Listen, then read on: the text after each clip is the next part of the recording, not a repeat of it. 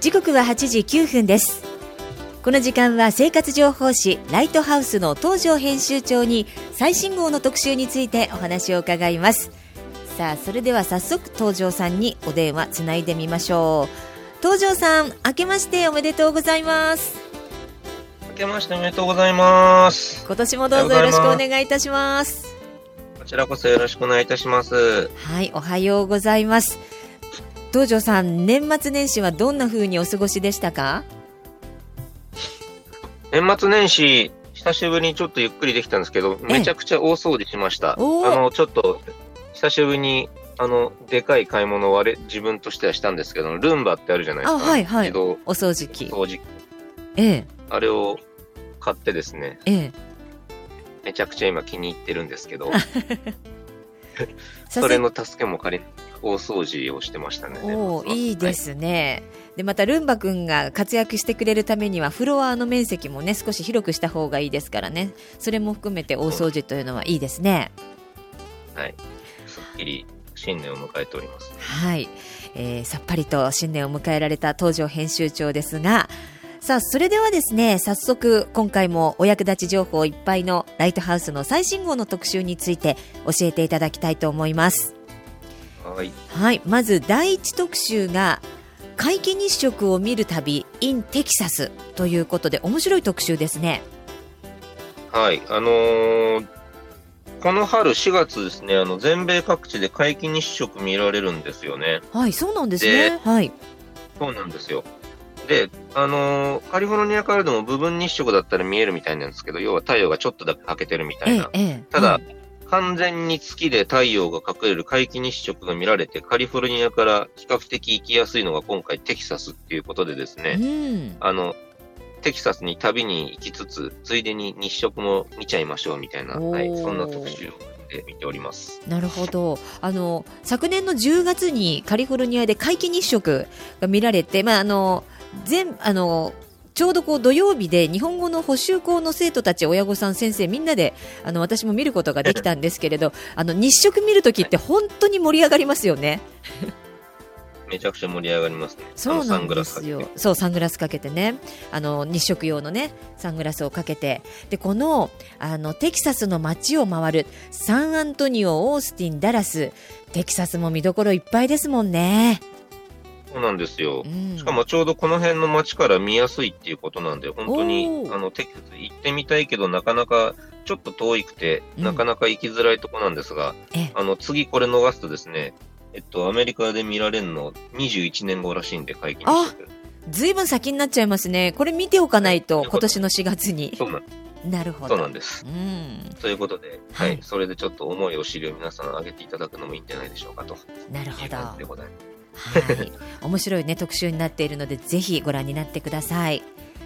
はい、さあそして第2特集は年末年始インタビュー特集世界で活躍する日本のビジネスパーソンパート1という企画になってますね。はい。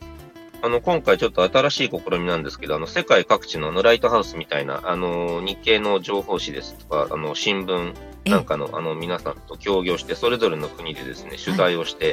い、とその国で活躍する、えっと、日本人のビジネスパーソンの方々を取材して、それぞれが記事を持ち寄って投稿するっていう形をちょっとやってみております。なので今回、あの、アメリカからももちろん、あの、オレンジカウンティで、えっと、美容液、はい、えっと、化粧品を、えー、作っている会社の方ですとか、あと、ブラジルでバナナ王として超有名な方ですとか、はい、あと、オーストラリアで、えっ、と、マーケティング会社で、えー、経営されている方とか、はい、そんな方がご紹介してまして、これ、第1弾なんですけど、第2弾も2月号に掲載するので、こちらも楽しみにしていただきつつという感じでございます。うん、あのビジネスで成功されている方のお話っていろいろなヒントが隠されてるんですよね。でそのヒントっていうのが意外と私たちでも実践できるようなところからスタートして皆さんコツコツと頑張っていらっしゃる。あの私もじっくり読ませていただきました。こういう方にね続きたいですね。そしてパート2も東條さん楽しみにしてます。はい。あとすいません。あの、今回一つ、あのーはい TBS ラジオさんでも喋られている、あの、田村健二さんのはい。連載もスタートしておりますので、こちらもぜひ楽しみにしていただきたいのと、はい。はいありがあととう。関東でえっと毎年恒例なんですけど、はいえー天皇皇后両陛下のご記入ですとか、ええ。内閣総理大臣からの新年挨拶などの新年特別ページも載っていたりと、もりもりの号になってますんで、ぜひ手に取っていただけると嬉しいです。はい、ぜひ手に取ってくださいね。日系スーパーや日本食レストランの店頭などにあります。で他州にお住まいの方でなかなか雑誌を手に取るのが難しいという方はぜひアプリをダウンロードしてカリフルカリフォルニア情報をチェックしてください特にね今回は東條さんおっしゃっているようにお正月ムードいっぱいの一冊になっていますのでぜひご覧になってくださいはい、お願いします。さあ東條さん最後にまあ今年、はい今回のね、あの、ご出演が今年最初の、あの、インタビューになりますので、せっかくですので、東條さん、今年の目標というか、こんな一年にしたいなっていう希望などがありましたら、聞かせてください。今年はですね、まあ、まず子供がもう11歳になってきちゃって、最近ちょっと微妙に反抗期になってきて悲しいんですけど、